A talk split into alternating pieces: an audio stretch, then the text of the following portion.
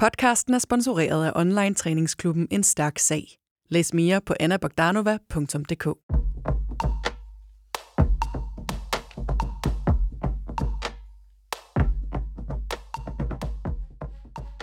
Du lytter til Styrkeløftet.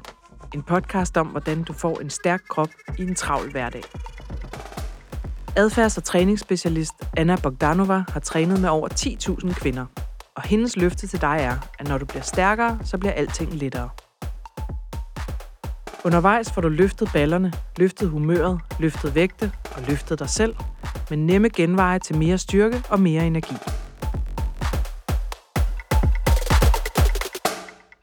Hej og velkommen til program 2 her af vores podcast, hvor vi taler om styrke og kvinder. I dag skal det handle om muskeltab, hvordan vi oplever det og hvorfor, og hvad vi kan gøre for at modvirke det. Mit navn er Ditte Giese, og med mig i studiet i dag er træningsguru Anna Bogdanova. Hej Anna. Hej. Men vi har også en anden gæst med i dag, og det er dig, Charlotte Malassé. Du er 47 år, og så er du mor til tre drenge. Velkommen til dig. Tak. Grunden til, at vi har inviteret dig med i dag, det er, fordi vi gerne vil tale med dig om, hvornår du føler dig stærk, og hvornår du føler dig slap. Jeg ved, at du har trænet en del af dit liv, øh, blandt andet med springgymnastik, og så har du løbet en masse, og så dyrker du yoga, og så er du sådan en, der går lidt til og fra træning. Mm. Som kvinder er flest, vil jeg næsten våge at påstå. Ikke at du er som kvinder er flest, men dit forhold til træning, tror jeg er. Du har jo født hele tre børn, og du fik øh, dine efternøler på fire år, da du var 43. Ja. Øh, og siden så synes du, det har været lidt svært at mm. komme tilbage i form, som man siger. Altså ligesom at blive lige så stærk igen, eller føle dig lige så stærk igen. Så alt det her med krop og bevægelse og hverdag, det skal vi tale om i dag. Så jeg kunne godt tænke mig at starte med at spørge dig, Charlotte, hvornår du sidst har følt dig stærk? øhm, jamen, det gjorde jeg faktisk her for et par uger siden, da vi var i New York og Christmas shoppe. Og så skulle vi jo med... Hvem er vi? Ja, det er mig og min mand Ja. og min lille dreng på fire år, Ja. Cornelius. Og så var min morfar også med. Mm. Og øh, de to store drenge måtte jo gå i skole. Øhm, og så der piskede vi jo rundt i øh, den her storby, Mm. og tog os subwayen meget. Og så skulle den her klapvogn jo med op og ned. Ja. Og der var jo både shoppeposer, og der var en lille dreng, man skulle holde fast i, og så klapvogn. Og så var det mig, der bar den her klapvogn op og ned. Ja. Og det kunne jeg godt. Så der følte du dig Der stærk? følte jeg mig virkelig stærk, at jeg bare kunne tage den der klapvogn i den ene hånd, og så styrte ned ad de der stejle trapper og op igen. Ja, for der er ikke meget med rulletrapper og Der er elevator og sådan noget derovre. Nå, Ingenting. men så vil jeg så gerne spørge dig på den anden side. Hvornår Ja. har du sidst følt dig rigtig slap? Ja, men det var jo det, der startede det hele med, hvor, altså, hvor jeg virkelig fik fokus på min manglende styrke. Og det var øhm, i foråret, hvor at den lille skulle lære at cykle, og skulle vi op på sådan en bane. Og så skulle han have sin lille bitte cykel med, øhm, som hvad vejer sådan en cykel. Det er ikke en splinter ny cykel, men den var i hvert fald tung, og så skulle jeg løfte den ind i bagagerummet. Og da jeg ligesom får den op i vandret, så står jeg bare der og ryster. armene? I armene De kan ikke altså, følge de, med. de kan simpelthen ikke følge med, og jeg er nærmest ved at tisse i bukserne, og står bare der. Og så min store dreng på 17 år, han er med, og han udbryder, altså sådan helt, kommer fra hjertet. Hold kæft, hvor er du slap, mor. Fordi han tog bare den der cykel og puttede den ind i, Ja. ja. i bagagerummet. Ja. Og, og jeg, jeg undrede mig også over, at jeg ikke kunne. For det ville du have kunnet øh, på et tidligere tidspunkt. Ja, altså jeg spekulerer slet ikke på, da jeg tager den cykel og skal putte den ind i min mm. lille bil, Mm-mm. at jeg ikke kan løfte den derind. Nej, okay. Og hvad, altså, hvad tænker du om det der med at føle dig slap? Hvordan har du det med det? jamen, så føler man sig svag. Øhm, og jeg tænker jo meget over, at jeg skal være stærk på alle mulige måder. Øhm, både for at være altså et sundt menneske, men også når man har børn, og særligt når man har fået et, endnu et barn i en relativ sen alder. Ikke? Mm. Ja. ja, det er jo sjældent, at kvinder får børn, når de er over 40. Ja, præcis. Der er du lidt sej. Tak. Okay. Men øh, hvad det hedder, øh, hvad synes du har, har været den største forskel på, altså din alder nu, hvor du er 47, og så Mm. da du for eksempel var 37, altså kan du mærke, kan du mærke forskel på de 10 år, der er gået? Ja, det kan jeg tydeligt. Altså, det, er, altså hvis, man ikke, hvis jeg ikke gør noget, så, så bliver jeg hurtigt altså sådan fysisk slapper. Mm. Hvor at da jeg var i 30'erne, altså, jeg, jeg, der tænkte jeg bare ikke over det. Altså jo, jeg tænkte på, at det var sundt at løbe en tur, og, og da jeg lige havde født, så altså det der med at få trænet mavemusklerne igen, men de kom egentlig rimelig hurtigt tilbage. Så ting skete måske mere af sig selv? Ja. Eller? ja. Ja, Okay. og det gør de ikke nu. Anna, nu skal vi lige have dig på banen. Hvad tænker du om det her med alder og, øh, og at føle sig stærk eller slap? Altså, altså er, har, har vi fat i... Altså, er, er det Charlotte, der er noget særligt, eller er det bare sådan, det er? Det sker for rigtig, rigtig mange. Jeg ja. tror, at det er en oplevelse, man nok lige præcis, når man lige har rundet de 40, så løber man ind i den der, gud, jeg kan ikke det, jeg kunne engang. Og så sådan kan man også godt have det, når man er yngre, hvis man har for eksempel været igennem en periode med stress, eller med super meget arbejde, eller man har født børn, og man egentlig har haft sit hoved et helt andet sted måske, og, og ikke nødvendigvis tænkt på at vedligeholde sin krop, for det var alt muligt andet, der var vigtigere. Så vil man helt sikkert også opdage, gud, jeg kan ikke det, jeg kunne engang. Og det er jo sådan en sjov følelse, fordi man, altså, når man ligesom runder de 40, så vil man højst sandsynligt tænke, det er nok min alder. Og så bliver man sådan, gud, jeg bliver mindet om, hvor gammel jeg bliver. Men det har rigtig meget at gøre med, at det er simpelthen fordi, man bare ikke har dyrket den del af sin krop i noget tid. Fordi der har været alt muligt andet. Øhm, så der er rigtig mange, der oplever, at styrken forsvinder, og kvinder mister også muskelmasse relativt hurtigt og relativt tidligt. Mere end Men, mænd? Eller øhm, er det det samme? det går hurtigere, eller man kan sige, at det, der er en større risiko for, at kvinder de mister muskelmasse. Der er også alt muligt hormonelle ting, der er med til det. Men, øh, men samtidig så tror jeg ikke, at der er hos kvinder samme øh, kultur for øh, kraftudfoldelse øh, udfoldelse på Mm. samme måde, som der er i, øh, i hos mænd. Mm. Så vi har ikke nødvendigvis lært at øh, bygge styrke op og vedligeholde den, og derfor så rammer det os også hårdere, fordi at kvinder dyrker en hel masse andre former for sport, som er rigtig sundt for rigtig mange ting. Men det her med at holde fast på sin muskelmasse, det kræver faktisk noget. Ja. Og det, er, altså det, jeg ser hos rigtig mange af de kvinder, der kommer til mig, det er, at når jeg beder dem om at spænde op, så kan de ikke. De har simpelthen ikke evnen til at spænde rigtigt op og hænge sammen i hele kroppen, som jo også skal til at, du ved, det er jo ikke kun armene, der, øh, der, skal, der skal løfte ting, det er jo hele kroppen. Og det er noget, man ret hurtigt kan lære, men man har bare ikke nødvendigvis lært det Mm. på den måde. Nej. At der er måske nogle ting, der er sket af sig selv tidligere, og nu skal man være mere bevidst om det. Jeg tror helt sikkert, at sådan en ting som grundlæggende hverdagsbevægelse eller hverdagsaktivitet, det har man bare mere af, inden at man starter sådan et rigtigt job. Mm. Mm. Øh, og så der er rigtig mange, der oplever, at de har dyrket sport på måske højt niveau oven i købet. Og så sker der alt mulige ting, som gør, at man bare overhovedet ikke dyrker det på samme måde. Man ser måske stadigvæk sig selv som typen, der jo er sådan en sportsperson. Selvom man ikke har dyrket det de sidste 10 år, så er det stadigvæk sådan lidt en del af ens identitet. Ikke? Ja. Øhm, og, øh, og, og så, så rammer de en ret hårdt det der med, gud, hvorfor, hvorfor er jeg ikke på samme niveau som før? Mm. Øhm, og, og det handler bare om, at man ikke har udfordret sin krop på samme måde som før. Og rigtig mange af os får en meget stillesiddende livsstil. Ja. Altså- Men hvad, hvad, altså, de der graviditeter, fordi mm. det er jo Mm. nogle ret vilde ting, sådan en kvindekrop er igennem, ikke? Altså Ja. alt det hormonelle, menstruationer, så kommer de der graviditeter, amning, søvn, søvnmangel, alle de der ting. Hvad gør, altså, hvad gør det egentlig ved en kvindekrop at, at, at føde alle de der børn? Du har jo tre smukke børn på CV'et en dag, ikke? Jeg har, jeg har kun født et. Øh, du har født to, Anna. Mm. Men, men øh, hvad gør det ved os, det der med, at vi, øh, at vi bærer de der børn, og så i tiden efter, hvad der så også sker? Altså, det er, jo, det er jo faktisk rigtig hårdt arbejde. Man laver jo sådan, det er jo sådan et bodybuilding, ikke? Man bygger en krop. Altså Mm. ikke ens egen godt nok, ikke? Man bygger en lille krop inde i sig selv, ikke? Øh, og man kan sige, selv hvis man ikke bygger den lille krop, men måske, lad os nu sige, at man adopterer eller så videre, ikke? Men så er det faktisk et andet menneskes behov, der er i centrum hele tiden. Mm. Så man får ikke tisset på det rigtige tidspunkt, og man får ikke spist på det rigtige tidspunkt. Altså, der er også mange kvinder, der slet ikke når at spise. De spiser bare resterne af deres øh, lille babys mos eller et eller andet, ikke? Ja. Øhm, så på en eller anden måde, så sker der det, at summen af de ting, der tager på muskelmassen, de er bare større end summen af de ting, der bygger op. Altså, øhm, så vi... Og det, det, det er ligesom det, vi oplever, ikke? Og det er derfor, at de her år i, for de fleste i 30'erne er jo rigtig hårde, og jeg synes også, at det er vildt faktisk, det der med at turde at, at få en, en, en træer øh, på det tidspunkt, altså du ved, du var 43, ikke? Øh, hvor jeg selv, jeg er selv 37 lige nu, Ja, du Jeg kan tænker- sagtens nå det. ja. ja, det er jo det. Altså, det kunne man godt tænke, kan, men jeg kan næsten ikke, altså jeg kan ikke klare øh, sådan nogle one-nighters, øh, eller all-nighters, eller hvad hedder de? øh, jeg, kan ikke, jeg kan ikke klare at sidde igennem og arbejde en hel nat uden, at det koster helt vildt meget. Altså det, Mm. det kunne man jo engang, ikke? Så Ja. kunne man godt bare være vågen hele natten. Ja, hvis man havde en stor sådan, "Gud, opgave eller en deadline, så kunne Ja. man godt bare arbejde til klokken 4-5 stykker. Det kunne uden man bare lige, ikke? Altså, det gør jeg jo også en gang imellem, men så bliver man virkelig ramt. sådan, Man bliver tømmermandsramt dagen ja. efter, ikke? Og tænker, hold da op, det var bare ikke godt for mig længere, ikke?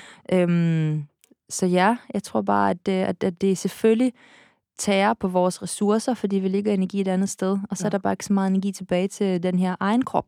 Kan du genkende det, Charlotte, det her med at være lidt serviceorgan for nogle andre? Ja, fuldstændig. ja. Fuldstændig. Det er man jo. Og samtidig, altså med en på fire, render man jo rundt i røven på hele tiden. Ikke? Jo, Altså, fordi gør de er også sådan lidt... Øh, altså, de kan godt bare køre ud over en skrant på cykel eller sådan noget, ikke? Man skal ligesom Præcis, holde ja. ret meget øje, Ja, ikke? jo, jo. Så, øh, Lige du er også i præcis. bevægelse, kan man sige. Jo, det er jeg, og det er også derfor, jeg synes jo, jeg, altså, jeg bliver jo nødt til at være i bevægelse. Jeg bliver nødt til at være stærk, Mm. øhm, fordi jeg netop skal være efter ham, eller øhm, altså hoppe med ham i trampolinen. Det synes jeg faktisk ikke er særlig sjovt lige nu, vel?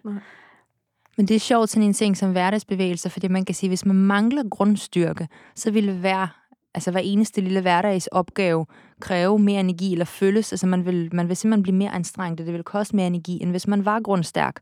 Så rigtig mange øh, hviler lidt i tanken om, at okay, jeg går jo nogle ture, og jeg bærer rundt på det her barn, og jeg løber rundt efter dem. Men det er bare ikke tilstrækkeligt for at kunne have en stor nok motor til rent faktisk at kunne håndtere alle de her hverdagsopgaver med lethed. Mm.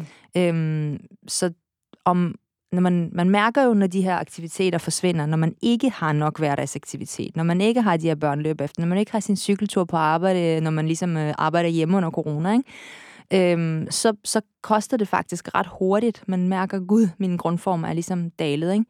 Men samtidig så, øhm, så skal der stadigvæk lidt mere til, for at man kan holde den her grundform lidt oppe Ja. lidt længere, ikke?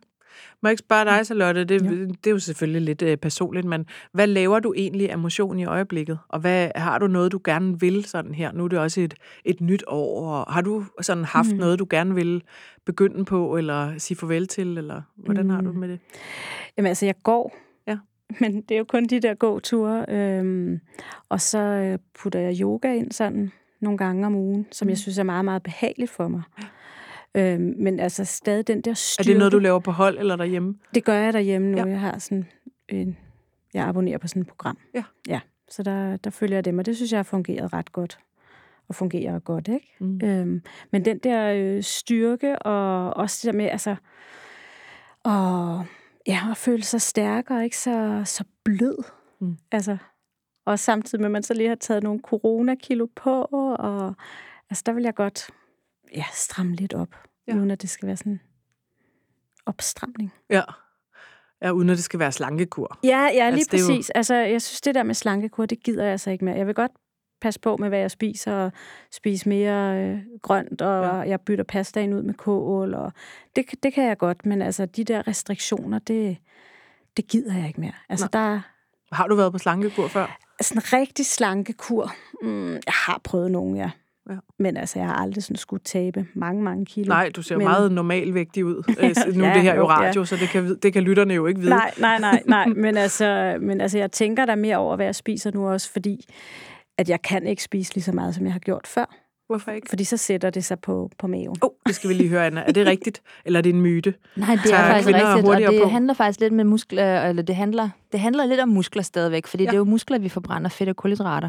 Så når det er, at vi ikke bruger vores muskelmasse tilstrækkeligt, eller når vi oplever, at muskelmassen falder, så, så bliver vi mere insulinresistente. Det vil sige, at vi har rigtig svært ved at få dirigeret tingene ind i musklerne, til at blive forbrændt som energi, men vi bliver stadigvæk gode til at lagre det.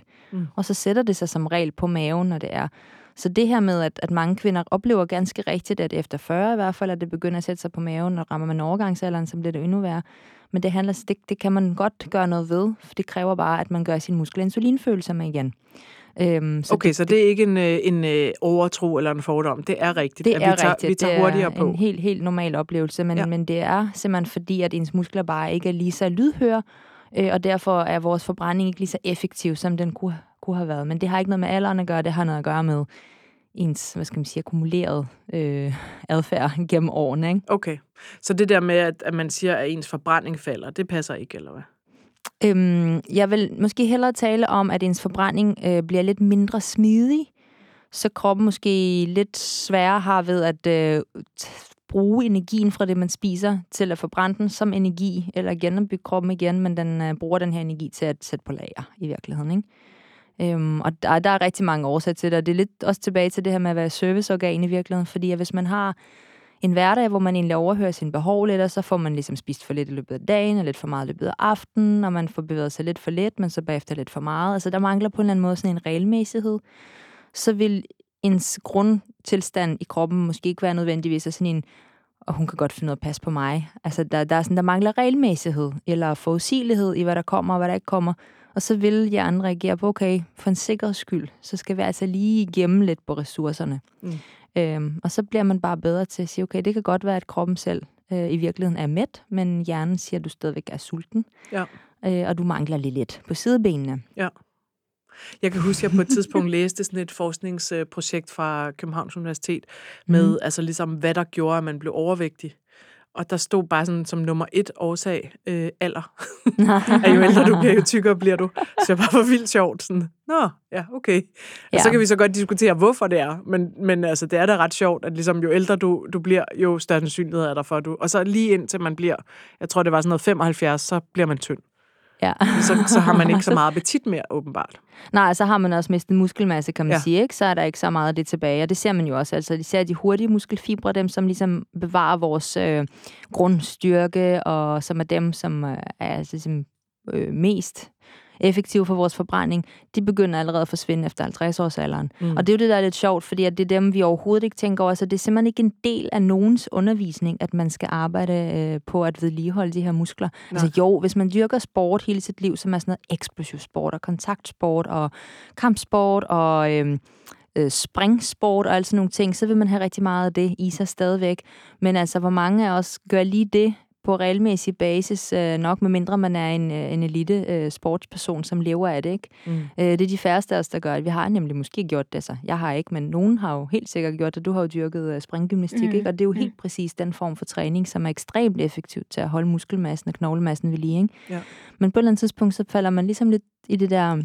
Øh, lidt mere, jeg ved ikke, om man kan kalde det mere feminine, eller lidt mere blide noget Hvilket også giver mening, hvis man ikke har så meget overskud.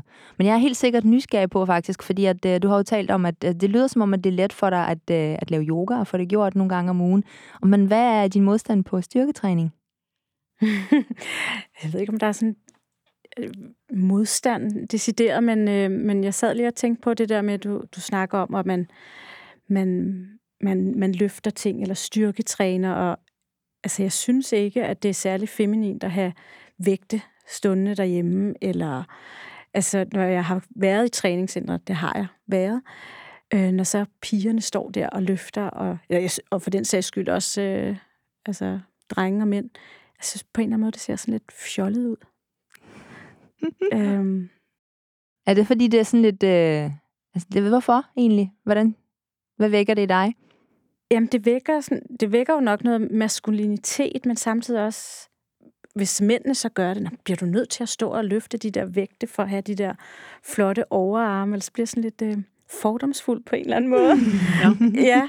ja. Øhm, altså, altså den der bodybuilder-fordom. Ja, ja, det altså, er det nok, ja. Ej, du går lidt for meget op i din ja, krop. Ja, lige præcis. Den kan jeg godt kende, kende, ja, kende Altså lidt. mere det der med, at du går lidt for meget op i det. Ja. Altså udseendsmæssigt, fordi jeg synes, hvis vi snakker den anden vej, med at jamen, du har faktisk brug for det, for altså overhovedet at holde sammen på din krop, og for at være sund, og for at have den der forbrænding, den kan jeg jo også ja, virkelig... når vi tænker på, hvor, altså, at, at ondt i ryggen er en folkesygdom i Danmark, for eksempel. Ikke? Mm. Jo. Altså, hvor, og det er jo ikke så underligt, når vi sidder foran Ej. en skærm alle sammen.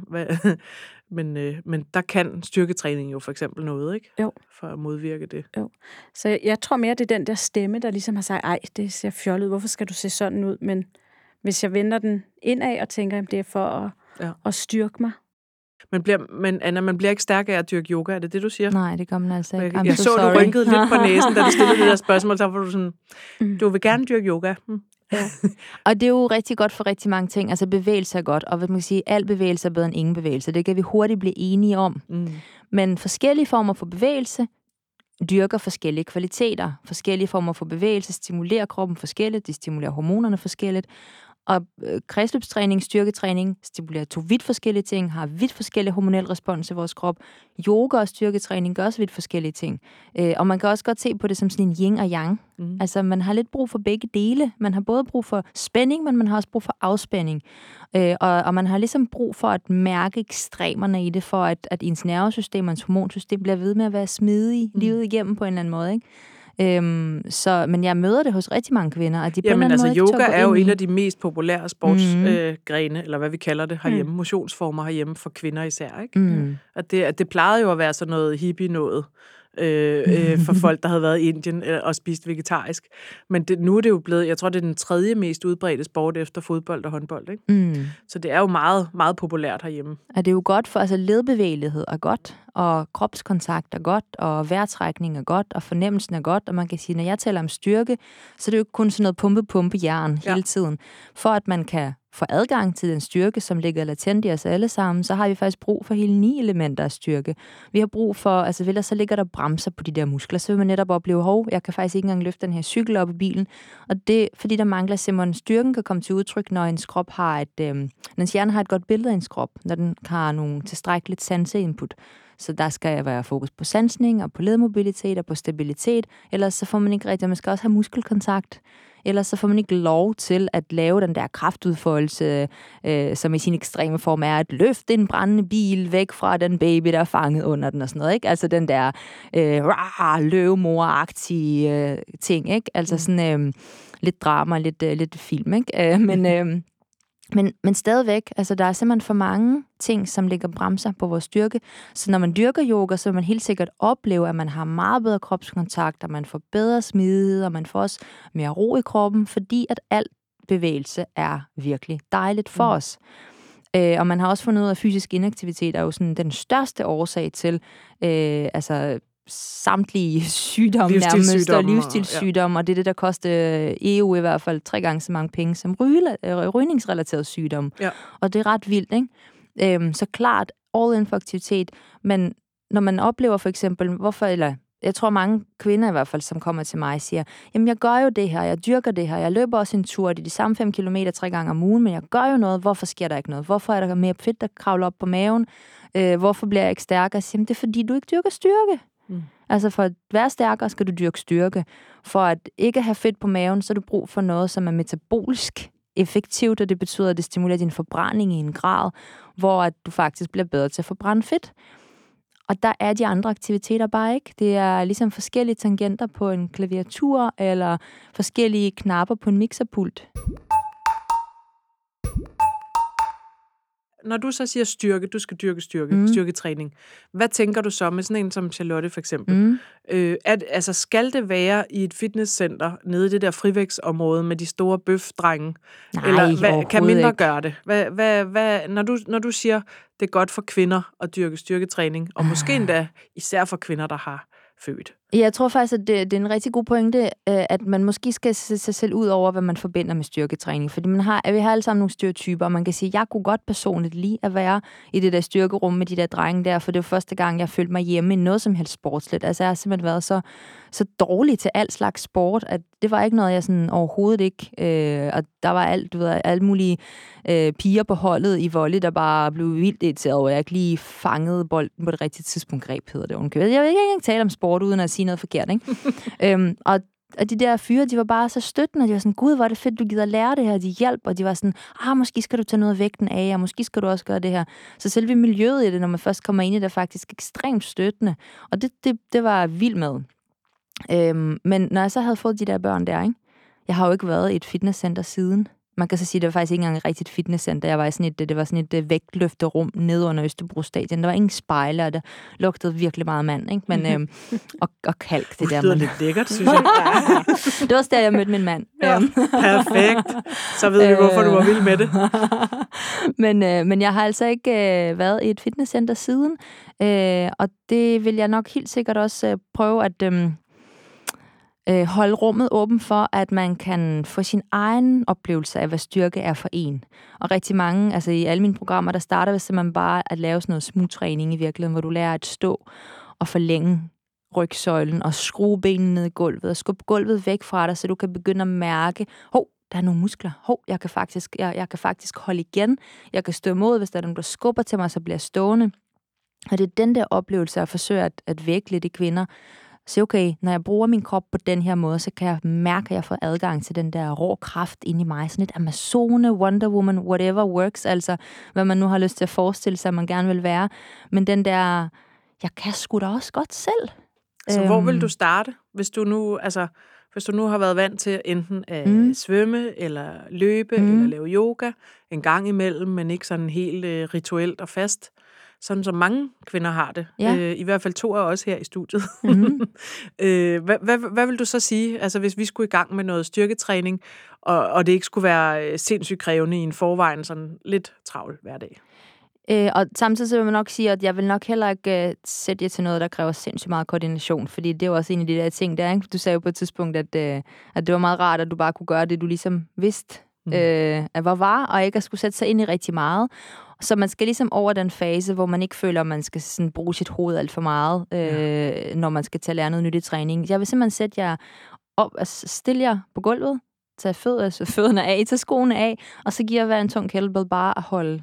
Og så bare stå med den. Ikke løfte den, ikke sænke squat. Hvor meget en kilo er det? Du vil nok få en 14 eller en 16 af hænderne, ikke? og du vil nok få en 12. Ikke? Og jeg vil ikke, det skal ikke, man skal ikke gøre noget, man skal Bare bare, ligesom mærke, den. okay, så står man med den, og så kan man bemærke, hvad det er, der sker med ens krop. Man har noget at forholde sig til. Og hvis man, man vil opdage, at oh, jeg begynder lige at falde sammen, op, jeg skal lige rette mig op imod den her vægt, og jeg skal lige prøve at sådan, s- rive håndtaget to stykker. Jeg skal prøve at lade, som om jeg bare søm med den. Så man skal forholde sig til det der redskab og mærke tyngden. Mm. For mig, så tror jeg, sådan, som jo er åbenlyst meget vild med tunge vægte, jeg tror ikke, jeg kan skjule, jeg synes, det fungerer som sådan en tung kugledyne. Ja. Altså, der kommer ro i kroppen på en anden måde, med bare at holde og bare lige tænd for den der, ah, Men Anna, er det ikke også, fordi vi jo aldrig står og bare holder noget tungt? Altså, hvis vi Mm. holder noget tungt, skynder vi os jo at sætte det ned. ja. altså, det, vil- alle har båret en alt for tung kuffert i, i 30 sekunder, og så uh, Ja. ned med den på et ja. bagagebånd, og så farvel, ikke? Mm. Altså, Jamen, er helt- jo ikke vant til at bære tunge Nej. ting. Det er vi faktisk ikke. Mm. Mm. Så, og det er jo det er faktisk en sjov ting, jeg læste øh, for noget tid siden. Det var en øh, marketingekspert faktisk, Martin Lindstrøm, som har skrevet om sådan nogle øh, små sjove øh, tendenser. Og han fandt ud af, at øh, vores greb var blevet så slapt igennem de sidste årtier, at øh, det simpelthen blev en ting, som mange virksomheder begyndte at gøre. Det var at øh, lave, altså gøre det lettere at åbne øh, låg og, øh, og sørge for at, øh, altså at åbne skuffer, og alle, alle var blevet simpelthen lidt lettere at åbne. Øh, og så stod der også noget easy to open, altså så det blev sådan en marketing-slogan nærmest, som Fordi gjorde, at er det blevet var, slappe i vi er hænderne. blevet slappe i hænderne. Og det er jo sådan en vild ting, fordi det er vores grebstyrke, der korrelerer direkte med vores uh, longevity, altså vores levealder, og hvor velfungerende og uafhængige af hjælp vi er, når vi er gamle, og sådan nogle ting. Ikke? Så det er okay, gud, hvor er det vildt, hvis en kollektiv blev slappere i hænderne, fordi vi jo ikke forholder os til det.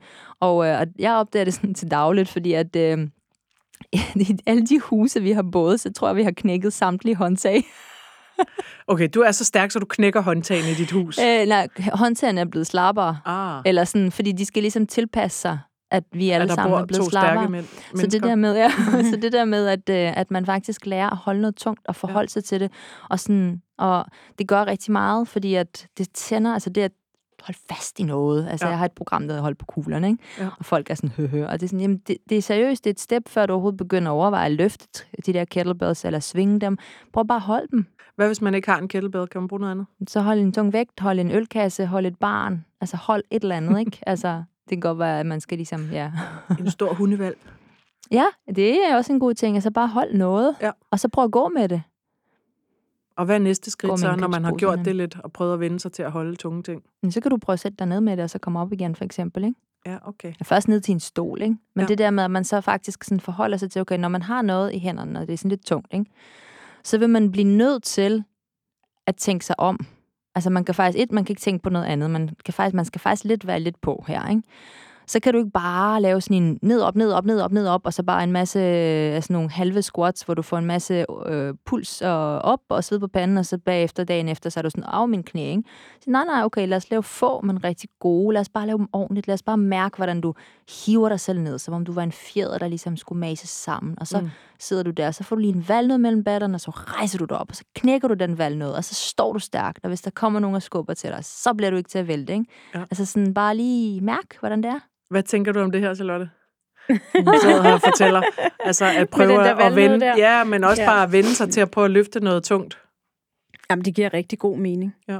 Det synes jeg, det gør. Ja. Altså, jeg vil også sige det der med... Øh, altså, nu har jeg dyrket en del yoga, fordi jeg havde virkelig brug for et rent mentalt Mm. at få noget ro og mærke min krop og mærke, øh, ja, at jeg var, kunne blive grounded igen, ikke?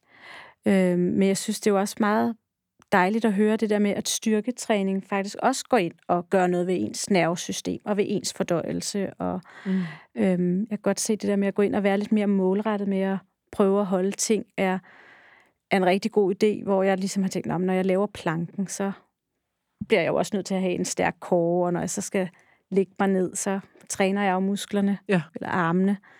Men, øh, men jeg vil godt kunne bytte, i hvert fald nogle gange, noget styrketræning med noget yoga, ja. hvis det også gør noget, noget jeg kan altså godt genkende godt. det, du siger med, at yoga det er sådan nærmest meditativt. Ja. Og det, på mig er det også ligesom, jeg, jeg svømmer også en del. Altså det er også det der med, når man svømmer, så øh, meget, altså de første par baner, der tænker man over alt det, man skal huske. Og så efter noget tid, så bliver der ja. ligesom mere og mere tomt inde i det der hoved. Og det er så dejligt, når det der hoved bliver tomt, ikke? Så er det sådan, mm. jo. Og ja, så er der ryddet op, ikke? Jo. Og det er lidt og, det samme, yoga kan, synes Ja, jeg. det synes jeg absolut. Øhm, men så er det også det der, altså jeg kan også kende, genkende det der med at sige, nu dyrker jeg jo den her yoga, så nu ja. laver jeg jo noget øhm, så kan jeg ikke også putte noget mm. styrketræning på. Og ja, det kunne jeg måske godt skulle gøre det hver anden dag, men så var det pludselig sådan en ekstra ting, og så bliver der sådan lidt overload ja. i hovedet, som jo har tusind andre ting også, ikke?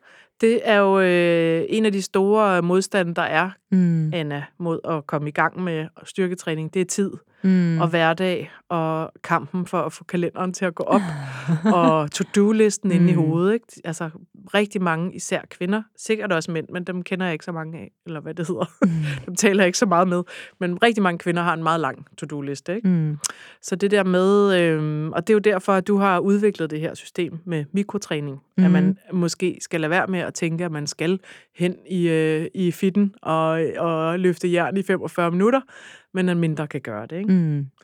Øh, og der siger du så, at hvis nu skulle være helt konkrete, mm. så et godt sted at starte, det er at prøve at stå og løfte noget tungt. Ja. Og simpelthen bare være inde, og så måske derefter prøve at gå lidt med den. Mm.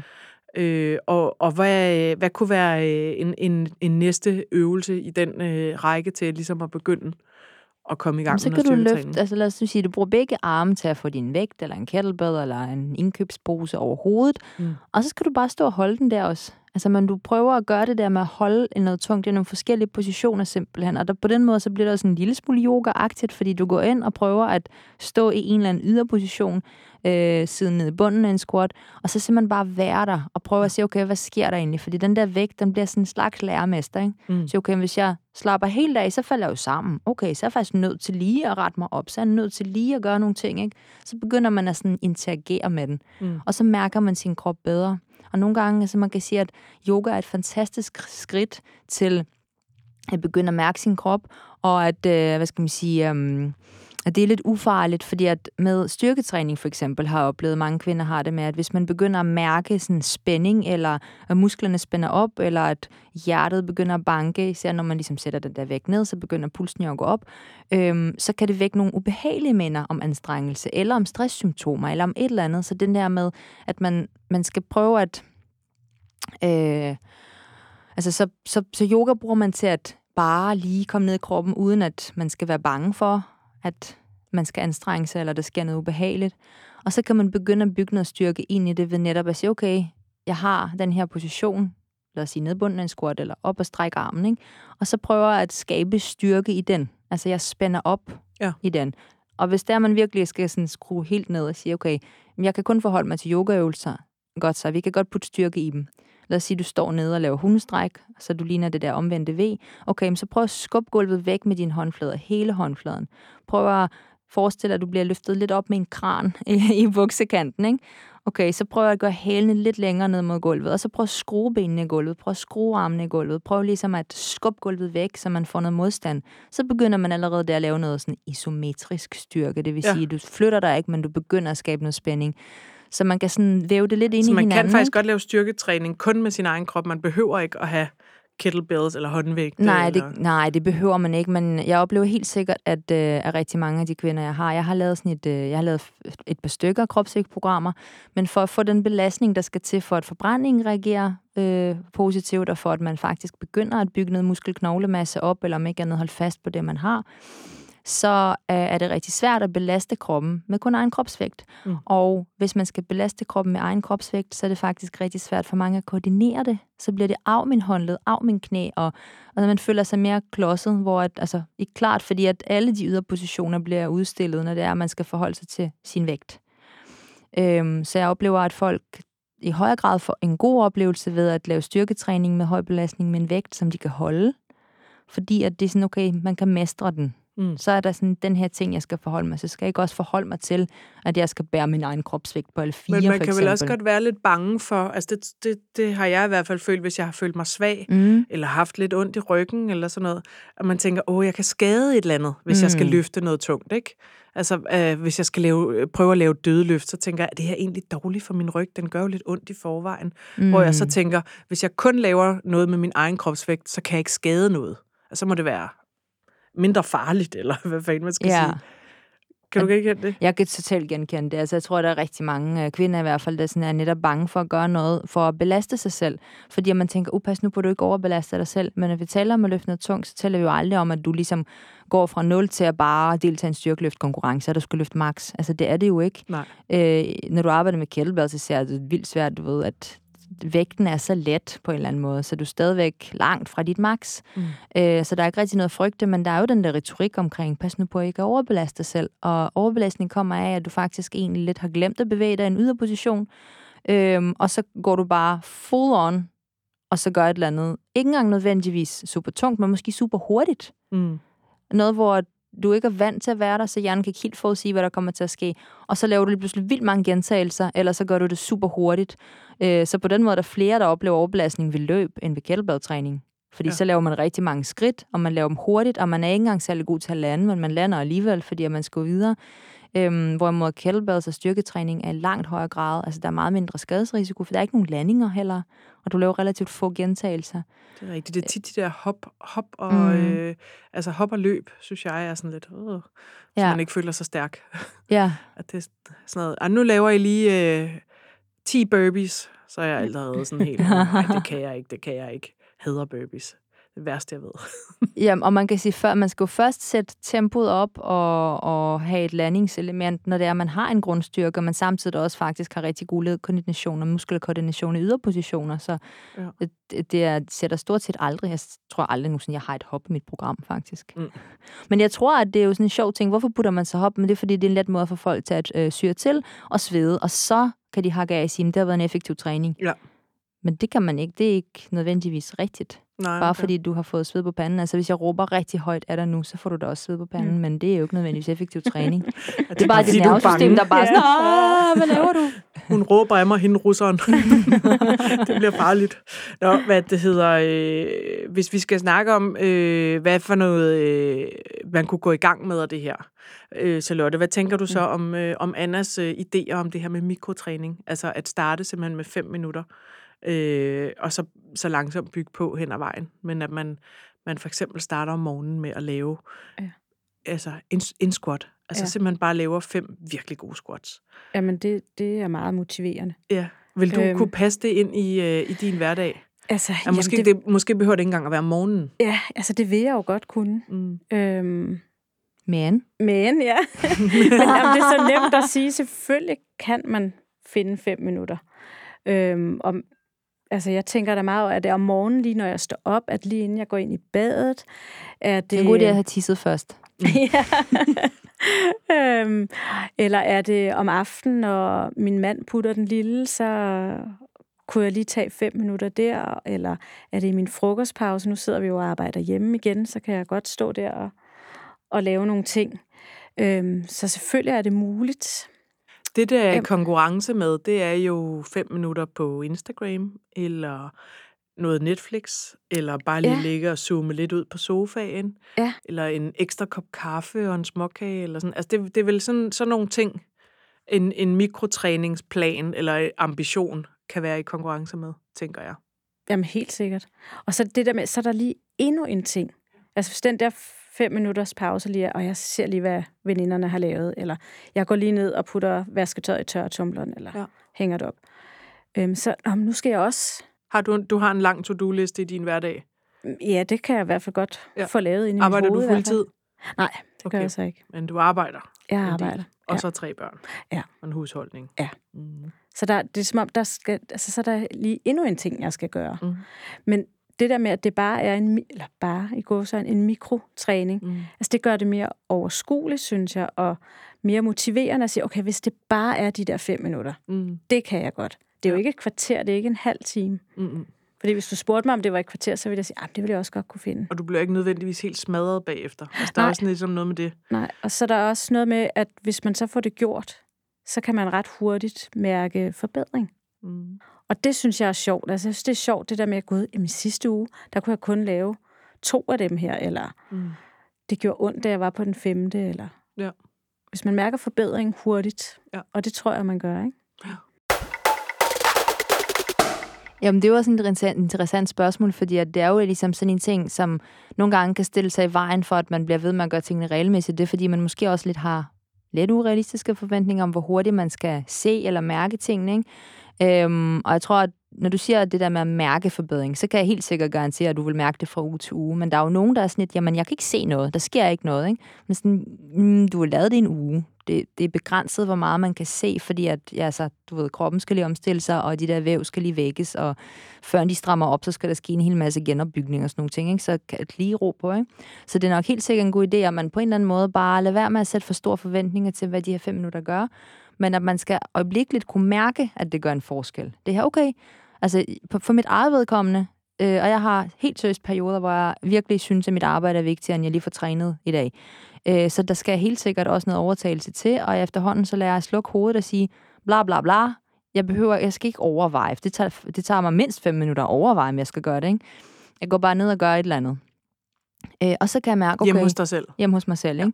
så kan jeg mærke, okay, et, hvis jeg, hvis jeg gør det om eftermiddagen, så falder jeg ikke i søvn, når jeg putter børnene. Så har jeg faktisk lidt aften tilbage, end når jeg falder i søvn, vågner op klokken halv 10 og direkte går ned i fryseren, fordi der er en eller anden zombie-mode, der gør, hvor er isen henne, ikke? Mm.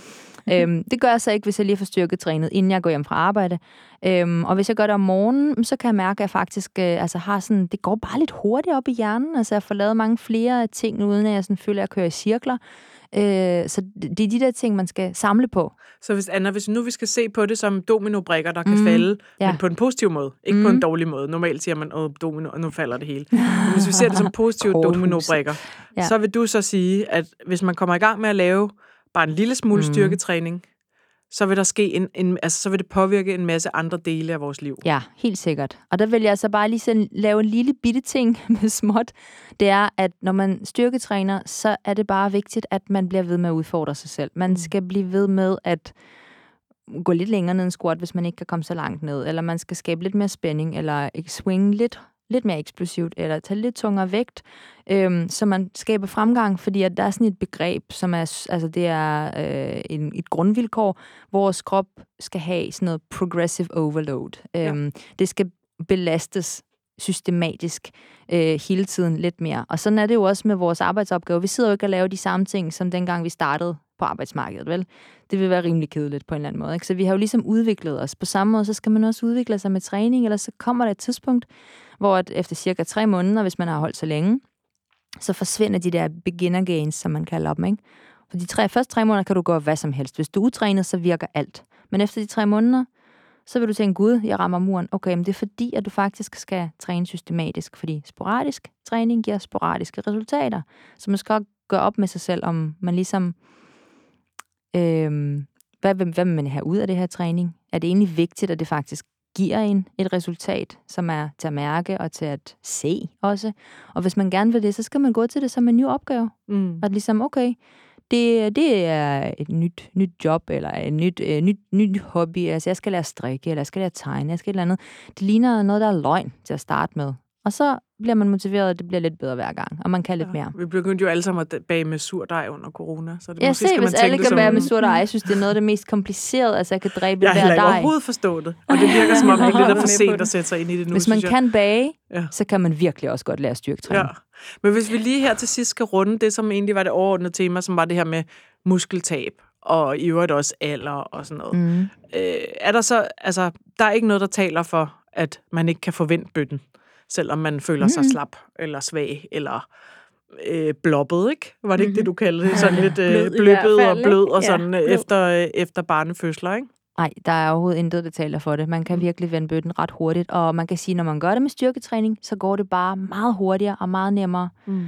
Øhm, og så tror jeg lige præcis med styrketræning, altså der er jo alle de her helbredsfordele, som vi jo også har listet op, øh, med hvorfor det er godt, og vores fornuft kan nogle, altså vi kan nogle gange godt forstå det med vores fornuft, men ikke få gjort det alligevel.